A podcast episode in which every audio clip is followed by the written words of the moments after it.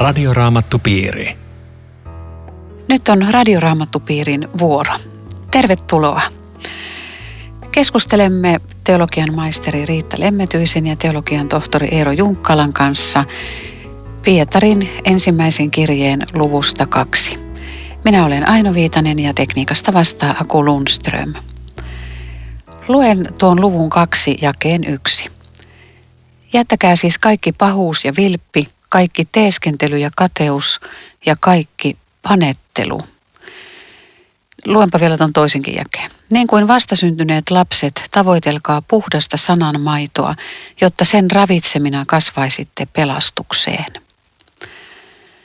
Voiko ihminen jättää, siis tietoisella päätöksellä hän siis jättää pahuuden, vilpin, teeskentelyn, kateuden ja kaiken panettelun? Niinpä niin. Tämä, tämmöiset listat on aina vähän tämmöisiä tiu- tiukkoja, kun rupeaa miettimään, että onko mä niin syyllistynyt tai syyllistynkö mihinkään näistä ja ei taho aina alta päästä pois. Mm. Kaikki pahuus, kyllä aina jotain pahuutta on, mutta näillä kehotuksilla on oma tosi tärkeä merkityksensä, että, että niin kuin suuntaa kristityn elämää sillä tavalla, että nämä asiat ovat syntiä, vältä tekemästä niitä. Ja sitten kun kuitenkin teet, niin sitten tarvittiin niitä muita ohjeita, mitä täällä sanotaan Kristuksen veren puhdistuksesta. Mutta jättäkää siis, niin siis mun siinä on semmoinenkin vihje, että hei, teidän elämässä on tämmöisiä ollut ja on, mutta koittakaa karistaa niitä. Mutta Riitta, niin. Riitta, eikö tämä ole kirjoitettu kristityille? Eli siis niin. mitä me voidaan päätellä, mitä Pietari ajattelee siitä, minkälaisia kristityt ovat? Syntisiä ihmisiä loppuun saakka, hmm. ihan kiistatta. Toi panettelu on minusta aika jännä sana, koska kristittyjen yhteisö on aika tiivis, että siinä opitaan tuntemaan olla yhdessä ja, ja oppii tuntemaan toisen heikkoudet aika nopeasti, niin siinä on niin kuin helppo sit ruveta jollain lailla ampumaan niihin heikkoihin kohtiin. Että mä tiedän, liittyisikö tämä jotenkin siihen, niin, että... Olisiko tämä takanapäin puhuminen? Niin, takanapäin puhumista. Joo, mehän ei sitä harrasteta, mutta jo, jo, jotkut joskus ehkä jossain. Joo, se, se vaan muistuttaa, että, mm. että vielä ollaan matkalla. Mutta sitten tuli tämä maito asia se on aika jännä, että heti, heti tulee tämmöinen iso, iso asia. Pietarille nämä liittyy jotenkin yhteen. Siis mä mietin tuosta lapsesta, vauvasta, että kun me oltiin pieniä, niin vauvoja, niin eihän meille pitänyt niin kuin äidin sanoa, että hei kuule nyt on tosi tärkeää, että sä juot maitoa. Että tota, kai sä tajut, että sinusta ei tule yhtään mitään, jos et sä juo. Et niin luonnollista kuin on vauvalle itsessään, nyt mä tarvitsen maitoa, jotta mä kasvan. Niin Pietarille on ihan yhtä luonnollista, että uskova ihminen tarvitsee sanaa, muuten usko ei kasva. Musta tässä on aika hauska no, kuva. Kato, joo, hei, mulle tulee tuosta mieleen, että kun tulin uskoon nuorena, niin oli kauhea halu lukea raamattua. Ei mulle tarvinnut sanoa, että hei nyt sun täytyy lukea raamattua. Mä muistan, että luin ja luin ja luin ja alleviivasin. Ja no, kyllä mä oon koko ikänikin yrittänyt sitä lukea, mutta ei se aina samanlainen, siis tämmöinen vastasyntyneen halu ole kylläkään Joo. päällä. Niin ja sitten ne, jotka on saanut sen armon osakseen, että ovat saaneet imettää itse omaa vauvaa, niin se se haku, mikä vauvalla on sen maidon perään, niin sehän itkee, jos ei se saa sitä. Ja, ja, ja sitten kun se hakee sitä, niin se on niin mm. hädissään ja tuskastunut Joo. ja sitten kun se saa sen, niin silmät kääntyy ympäri Joo. päässä. Mutta että... mut tässä kuitenkin sanotaan, että tavoitelkaa, eli siis e, pyrkikää siihen tilaan, että, että sana olisi teille näin tärkeä, niin kuin vauvalle maito. Tämä on mutta sitten hauska tämä jatko, että olettehan te maistaneet Herran hyvyyttä, että, että nämä tämmöiset kun sana maistuu ja meille avautuu jotain, niin on vähän niin kuin saksalaiset sanoivat, että, että nyt tulee alkupalat keittiöstä. Että kaikki se ajallinen, missä saa maistaa Jumalan hyvyyttä tässä ajassa, niin se on vähän niin kuin keittiöstä alkupalat, että se, se lopullinen se syödä ja juoda Jumalan valtakunnassa, niin se on jotain vielä ihan muuta. Joo, ja sitten on sanan puhdasta – maitoa. Sananmaitoa, puhdasta Sana, Niin, puhdasta sananmaitoa. Se oli, oliko se aikaisemmassa käännöksessä väärentämätöntä? Niin sekin antaa oma viestinsä siitä, että, että ei mitä tahansa sananselitystä, joka voi olla se, sekavaa äh, ravintoa, että kannattaa miettiä, mitä lukee. Raamattua tietenkin, mutta raamatun selitysteoksiakin ja hartauskirjoja, mutta ei mitä tahansa. No mä luen tähän jakeen neljä ja viisi. Tulkaa hänen luokseen, elävän kiven luo, jonka ihmiset ovat hylänneet, mutta joka on Jumalan valitsema ja hänen silmissään kallisarvoinen. Ja rakentukaa itsekin elävinä kivinä hengelliseksi rakennukseksi, pyhäksi papistoksi, toimittaaksenne hengellisiä uhreja, jotka ovat Jumalalle otollisia Jeesuksen Kristuksen tähden. Tässä on nyt monta asiaa näissä kahdessa jakeessa. Ensinnäkin tämä elävä kivi ja pyhä papisto, hengelliset uhrit. Jos puhutaan näistä hetki. Niin siksi on jännä, että elävä kivi, mitä se tarkoittaa? Mä, mä, mä rupesin miettimään tätä. Mä, mä aina innostun, kun tulee joku vertauskuva tai kuva tai tarina. Ja tota, siis yksittäinen kivihän ei, sehän ei merkkaa mitään, se on aika tyhjän kanssa. Sitten kun sä paat sen monien kanssa yhteen, sittenhän sen sen arvonsa saa. Et jotenkin niin kuin seurakunnassa on, on se juju. Ja sitten yksittäinen kivi jossakin katossa tai seinässä, se on aika mitään sanomaton. Mutta otat sen yhdenkin kiven pois seinästä tai katosta tai pilarista, niin siitä tulee aukko. Ja, ja tota, sitten vielä mä mietin näistä kivistä, että jokaista kiveä kannattaa toinen kivi. Eli joku kannattaa myös minun uskoani. Mä oon, mä oon kiitollinen siitä tuesta, mitä mä toisilta saan. Ja toisaalta taas on kiviä, jotka tarvitsee minua. Ja mä kivenä tuen taas heidän pysymistään tässä seurakunnassa. Et siinä, on, siinä on paljon kaikkea, mitä voi miettiä, kun tulee vastaan kivi. Joo, ja sitten on semmoinen, tämä on ihan eri juttu, mutta onko semmoinen sanonta, että vierikivi ei sammaloidu? mutta, mutta se on ihan eri asia. olla liikkeessä. Rolling Stones. Mu, joo, mutta toi, toi on varmaan toi ihan sama kuva, mitä Paavalikin käyttää seurakunnasta rakennuksena. Tuo oli hyvin kuvattu niin kuin sitä, että me tarvitaan toinen toistamme ja että meidän niin kuin paikkamme muiden yh- kanssa ikään kuin antaa merkitystä ja. meille ja muille, mm.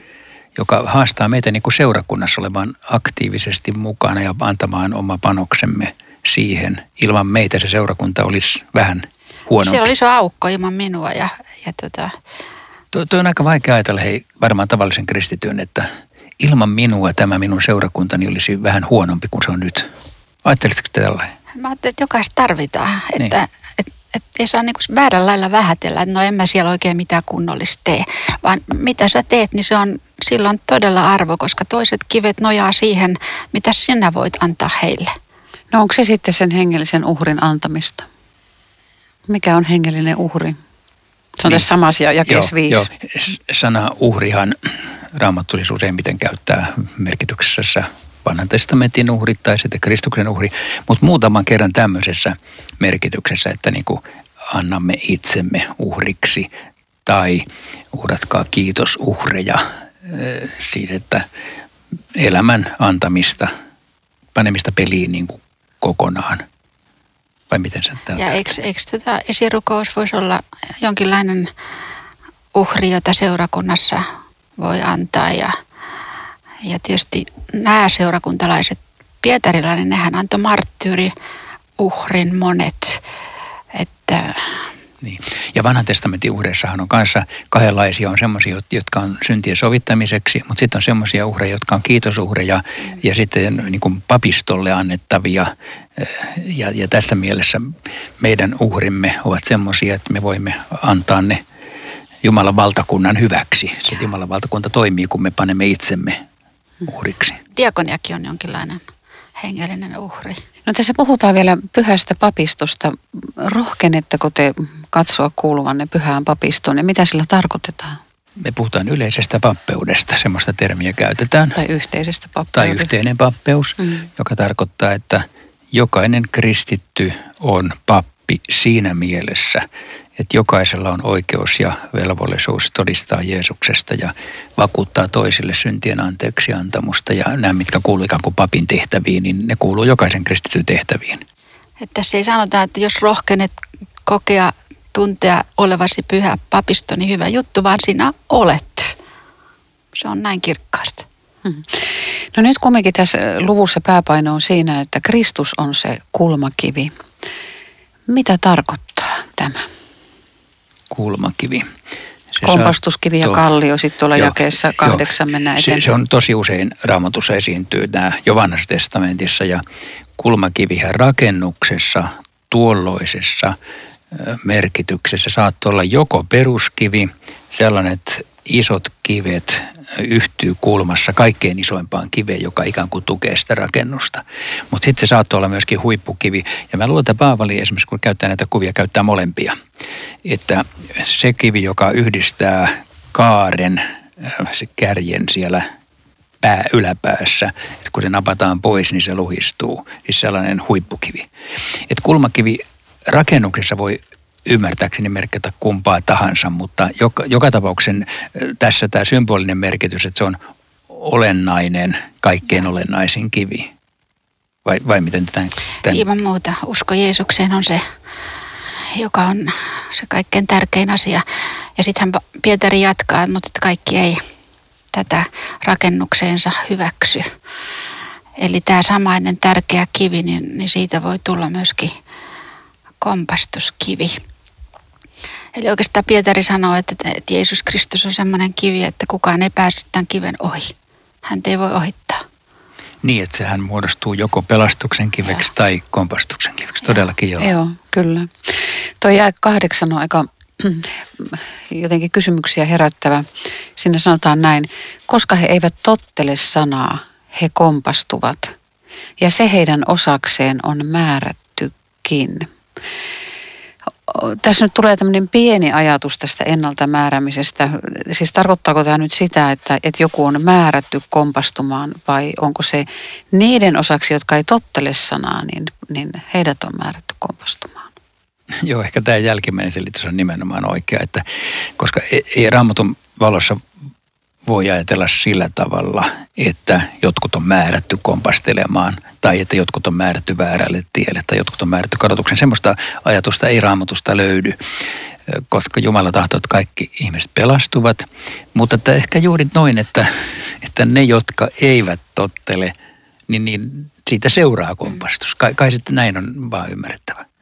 Toisaalta jossakin sanotaan, että heidät on ennalta määrätty pelastukseen? Onko kaikki ihmiset määrätty pelastukseen vai onko se mahdollisuus kaikille annettu? Nimenomaan.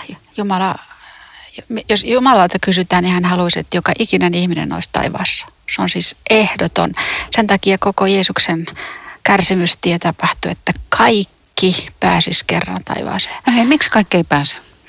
Tämä on semmoinen salattu juttu, että Jumala tähän tämmöiseen, kun kerrotaan tästä kulmakivestä, niin siihen sisältyy se mahdollisuus ota tai jätä. Siis se on joku semmoinen Jumalan salaisuus, mutta että, että näille Israelin johtajille annettiin mahdollisuus hyljätä se, se Messias, josta he kuuli ja josta Pietarikin heille sitten vielä julisti väkevästi. Että... Mutta jos Jumala on rakkaus ja hän rakasti maailmaa ja ihmisiä, niin, niin miten rakastava Jumala voi tuomita jonkun ihmisen kadotuksen? No just se, e, ei hän teekään sitä, mutta hän ei pakota myöskään taivaaseen ketään. Joo, ja kyllähän tähän jää salaisuus, niin kuin, niin kuin Riitta sanoit, että että se ei meidän järjellemme avaudutu, että vaikka Jumala tahtoo kaikkien pelastuvan, niin miksi kaikki eivät kuitenkaan pelastu. Mutta meidän täytyy vaan ikään kuin tukeutua siihen, mikä meille on ilmoitettu. Ja se on se, että uskomalla Jeesukseen pelastut ja ketään ei ole ennalta määrätty ulkopuolelle. Et meidän on vaan ikään kuin jäätävä, jäätävä siihen. Tämä on Radioraamattu Piiri. Ohjelman tarjoaa Suomen Raamattuopisto www.radioraamattupiiri.fi. Jatkamme keskustelua Riitta Lemmetyisen ja Eero Junkkaalan kanssa ensimmäisen Pietarin kirjeen luvusta kaksi. Minä olen Aino Viitanen. Tuossa jakeessa yhdeksän puhutaan taas valitusta suvusta – ja kuninkaallisesta papistosta mm. ja pyhästä heimosta ja Jumalan omasta kansasta, joka vanhassa testamentissa ja, ja raamatussa tähän asti on oikeastaan koko ajan ollut Israelin kansa. Siis juutalaisten on valittu kansa. Mutta tämä on tosi tärkeä kohta, koska tässä sanotaan ei-juutalaisille tämä sama asia. Ja jakeesta kymmenenhän se käy ilmi, ennen te ette olleet kansa, mutta nyt te olette Jumalan kansa – Eli siis se porukka, joka ei kuulunut tähän vanhan liiton valittuun kansaan, on nyt tullut siihen. Ja nämä on tärkeimmät Uuden testamentin jakeet, joissa kerrotaan, että uuden liiton valittu kansa on valittu kansa. Eli mekin olemme sitä. Ja eh, tämän opetuksen mukaan jotenkin se vanhan liiton kansa on ajautunut sivuraiteille, mutta sitten lopussa me ollaan vielä kaikki sitä samaa kansaa, mutta ei kukaan ilman Jeesusta. Saanko mä vielä tarkentaa, siis tämä kirjahan on osoitettu hajallaan asuville muukalaisille siellä Aasian maakunnassa. Eli siellä oli muitakin kuin juutalaisia, vai millä, millä perusteella voidaan ajatella, että... Siellä on varmaan ollut vastaanottajissa sekä juutalaiskristittyjä että niin sanottuja pakanakristittyjä. Mutta koska tässä tämä te on kirjoitettu, että se on porukka, joka ei ennen ollut kansa, mutta nyt on Jumalan kanssa, niin se antaa nimenomaan vihjeen, että ne, jotka eivät kuulu juutalaiseen kansaan, voivat silti kuulua valittuun kansaan. Ja näinhän me kristittyinä olemme tietenkin sen asian uskoneetkin, mutta tästä löytyy raamattu perustelu. Joo. No miten kristitty elää, elää maailmassa?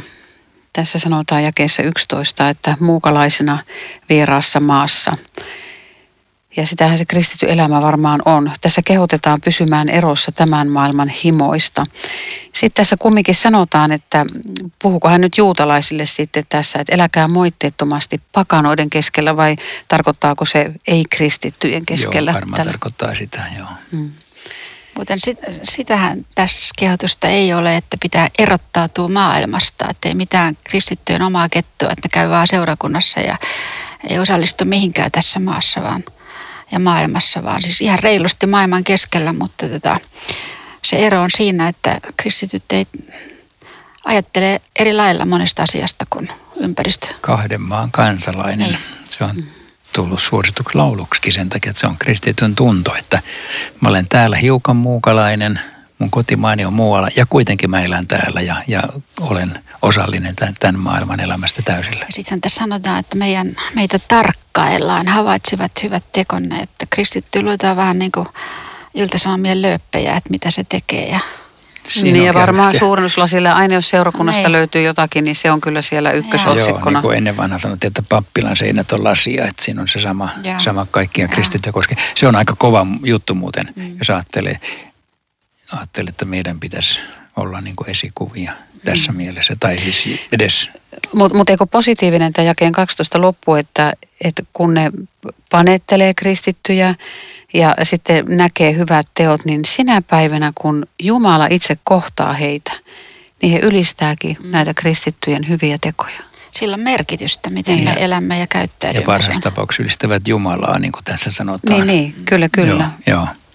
No, meille on tähän elämään annettu sääntöjä ja yhteiskunnallisia lakeja, niitä pitää noudattaa.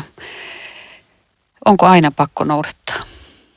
Tässä on tämä kristitty esivalta osa, jonka roomalaiskirjan 13 luku on niin kuin pääopetusjakso tästä, joka alkaa tolkaa kuuliaisia sille esivallalle, jonka alle Jumala on teidät asettanut. Se on se pääohje, mutta sittenhän poikkeus löytyy sieltä esimerkiksi apostolien teoissa, jossa Pietari sanoo, että – enemmän tulee totella Jumalaa kuin ihmisiä. Ja se on varmaan ymmärrettävä silleen, että jos esivalta käskee tekemään jotain, joka on syntiä tai selvästi väärin Jumalan edessä, niin silloin emme tottele. Mutta muuten tottelemme. Perussääntö, että totellaan. Hmm. Kyllähän tämmöisiä lakeja on. Niin, lakeja tai, tai sitten ikään kuin yksittäisiä tilanteita, joissa voi joutua, joutua ristiriitaan.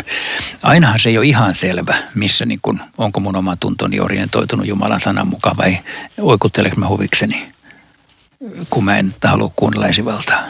Mm. Mutta pääsääntö on varmaan se, että Jumala haluaa turvata yhteiskuntarauhan ja eihän Pietarin aikalaiselle tämä ei ollut mitenkään helppo asia, koska nämä Rooman keisarit oli hyvin mielivaltaisia, että yhä vielä pitää taipua, niin, niin se oli kyllä ei mikään ihan heti mieleen noussut asia.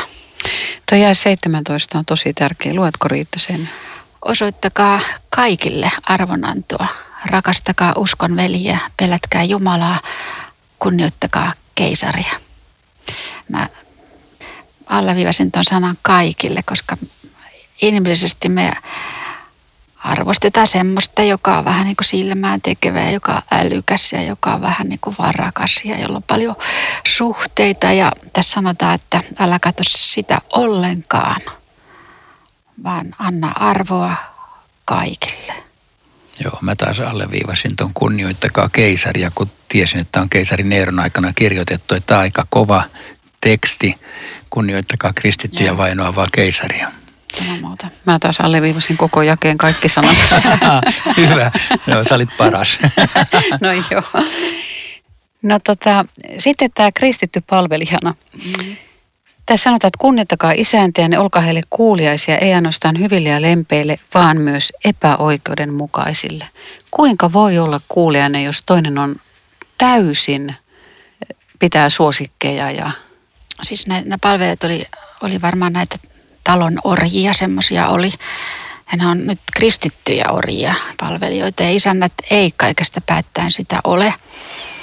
Ja Rooman vallassa tiedetään todella rajuja orjakapinoita, jossa syntyi aivan hirveitä jälkeen, jossa näitä orjia pantiin kuin teuraslampaiksi. Kun se kapina kukistettiin, että tämä on varmaan ollut aika häkellyttävä ohje näille uskoville orjille, mutta he oli itse saanut ihan, ihan erilaista oman arvon tunnetta seurakunnassa. Orjahan oli yhtä kuin ei mitään. Ja nyt se oli yhtä lailla tästä perinnöstä osallinen ja uskosta ja kristittyjen yhteydestä. Ja, ja varm, taas tulee mieleen se elävä toivo, joka heillä oli, joka, joka mahdollisti tämän meihin Pietari kehottaa. Joo, tämä on, on siis minusta erittäin hyvä näkökohta just tästä kontekstista nouseva, että, että nämä orjille sanottu teksti. Sitten me voidaan tietenkin miettiä, että miten se soveltuu vai soveltuuko meille, että se epäoikeudenmukaista esivaltaa kunnioittaa, sen kunnioittaminen, niin, niin kyllä kai on ajateltava, että toisaalta – me, meidän on suostuttava tähän yhteiskuntaan, jo hallitus vähän parempi tai huonompi, niin, niin sen alla me ollaan. Mutta ei tästä se taas seuraa, että me emme periaatteessa saisi esittää ö, omia mielipiteitämme, että oppositio pitäisi tukahduttaa. Ei tästä semmoista pidä lukea kuitenkaan. Ei. Hmm. Tässä nyt tota, otetaan vahvasti esille tämä armoahan se on, jos joku omassa tunnossaan Jumalaan sidottu juttuna joutuu syyttömästi kestämään kärsimyksiä. Et siinä on se juju myöskin, että jos on Jumala on sidottu, niin Jumala on myöskin lähellä tätä, tätä kärsivää, joka kohdellaan näin. Ja sitten se näköalahan jatkuu, että, että sä kuljet sitä tietä, jossa Jeesus on kulkenut ennen sinua. Aivan. Ja että sä et voi kuitenkaan olosuhteita valita, että sä voit joutua elämässä tilanteeseen, joka on sietämättömän vaikea. Mm. Ja silloin, jos sä niin kuin Jumalan Jumalan sidottuna, tässä sanotaan se vahva ilmaisu, kuljet Jumalan kanssa, niin sä silti kestät sen paremmin kuin ilman häntä. Tämä on ihan huikea siis menestysteologia vastaan. Jos te sen sijaan kestätte silloin, kun joudutte kärsimään tehtyänne oikein, se on Jumalalta teille tulevaa armoa. Ja jakessa 21, sillä siihen teidät on kutsuttu. Siis meidät on kutsuttu kärsimään tehtyämme oikein – Siis aika, aika raju. Niin on. Siis jos on tehnyt jotain todella hyvää ja sitten saa hirveän kohtelun siitä, niin sehän on, se on ihan kamala kärsimys. Mutta Pietari puukkaa sen armoksi. Ja tästä armosta opetetaan muuten suhteellisen vähän. Siis tällaisesta armosta. Tällaisesta armosta. Niin, armo on vaan semmoista kaikki hyvin niin. ja kyllä mutta eikö tässä ole vähän jo vuorisaarnan kaikuja, että autoita te kun teitä vanhuskauden tähden vainotaan. Ja oletettavasti ne isännätkin Joo. härnääntyi siitä, että näillä oli nyt erilainen suhde kaikkeen, kun ne oli tullut uskoon, että se oli se lisähärnäävä tekijä. Ja sitten mä, mä mietin sitäkin tämä 21, että tässä on niin erilainen Pietari, joka, joka nuhteli Jeesusta, että mm. et ikinä me kärsimyksiä. Ja nyt se kirjoittaa, siihen teidät on kutsuttu. Mm. Niin, tätä taustaa vasten tämä on ajateltu, että Pietari on jotain oppinut matkan varrella. Hän on todellakin, ja, ja nimenomaan Kristuksen kärsimyksistä hän tämän äh, opinnon saanut. Eli hän on ymmärtänyt, että jos Jumalan poika joutuu kulkeen tämmöisen tien – niin eihän meidän tarvitse välttämättä vaatia helpompaa tietä, vaikka me niin vaikeatakaan koskaan pystytä kulkemaan. Mutta tässä on kyllä aika hurja näköala tästä kristityn osasta Kristuksen jalanjäljissä kulkemisessa. Ja sitten hän nostaa tähän Pietarin nämä viimeiset jakeet 22-25. Hän kääntää meidän katseen kokonaan itsestämme pois. Mitäs siinä ero? Ja siteeraa Jesajan kirjan lukua 53, joka on vanhassa testamentissa ylivoimaisesti keskeisen Kristuksen kärsimyksestä kertova profetia. Ihan uskomaton teksti, 700 vuotta etukäteen kirjoitettu.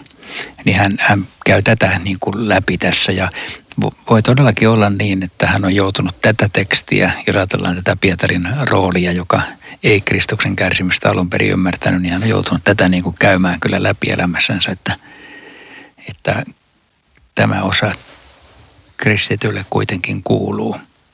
Tämä sana on paljon esillä, hänen haavansa ovat teidät parantaneet ja usein sitä käytetään myöskin niin kuin lupauksena ruumiin parannamisesta ja toki Toki Jumala senkin tekee, mutta tässä se on nimenomaan liitetty tähän syntiin.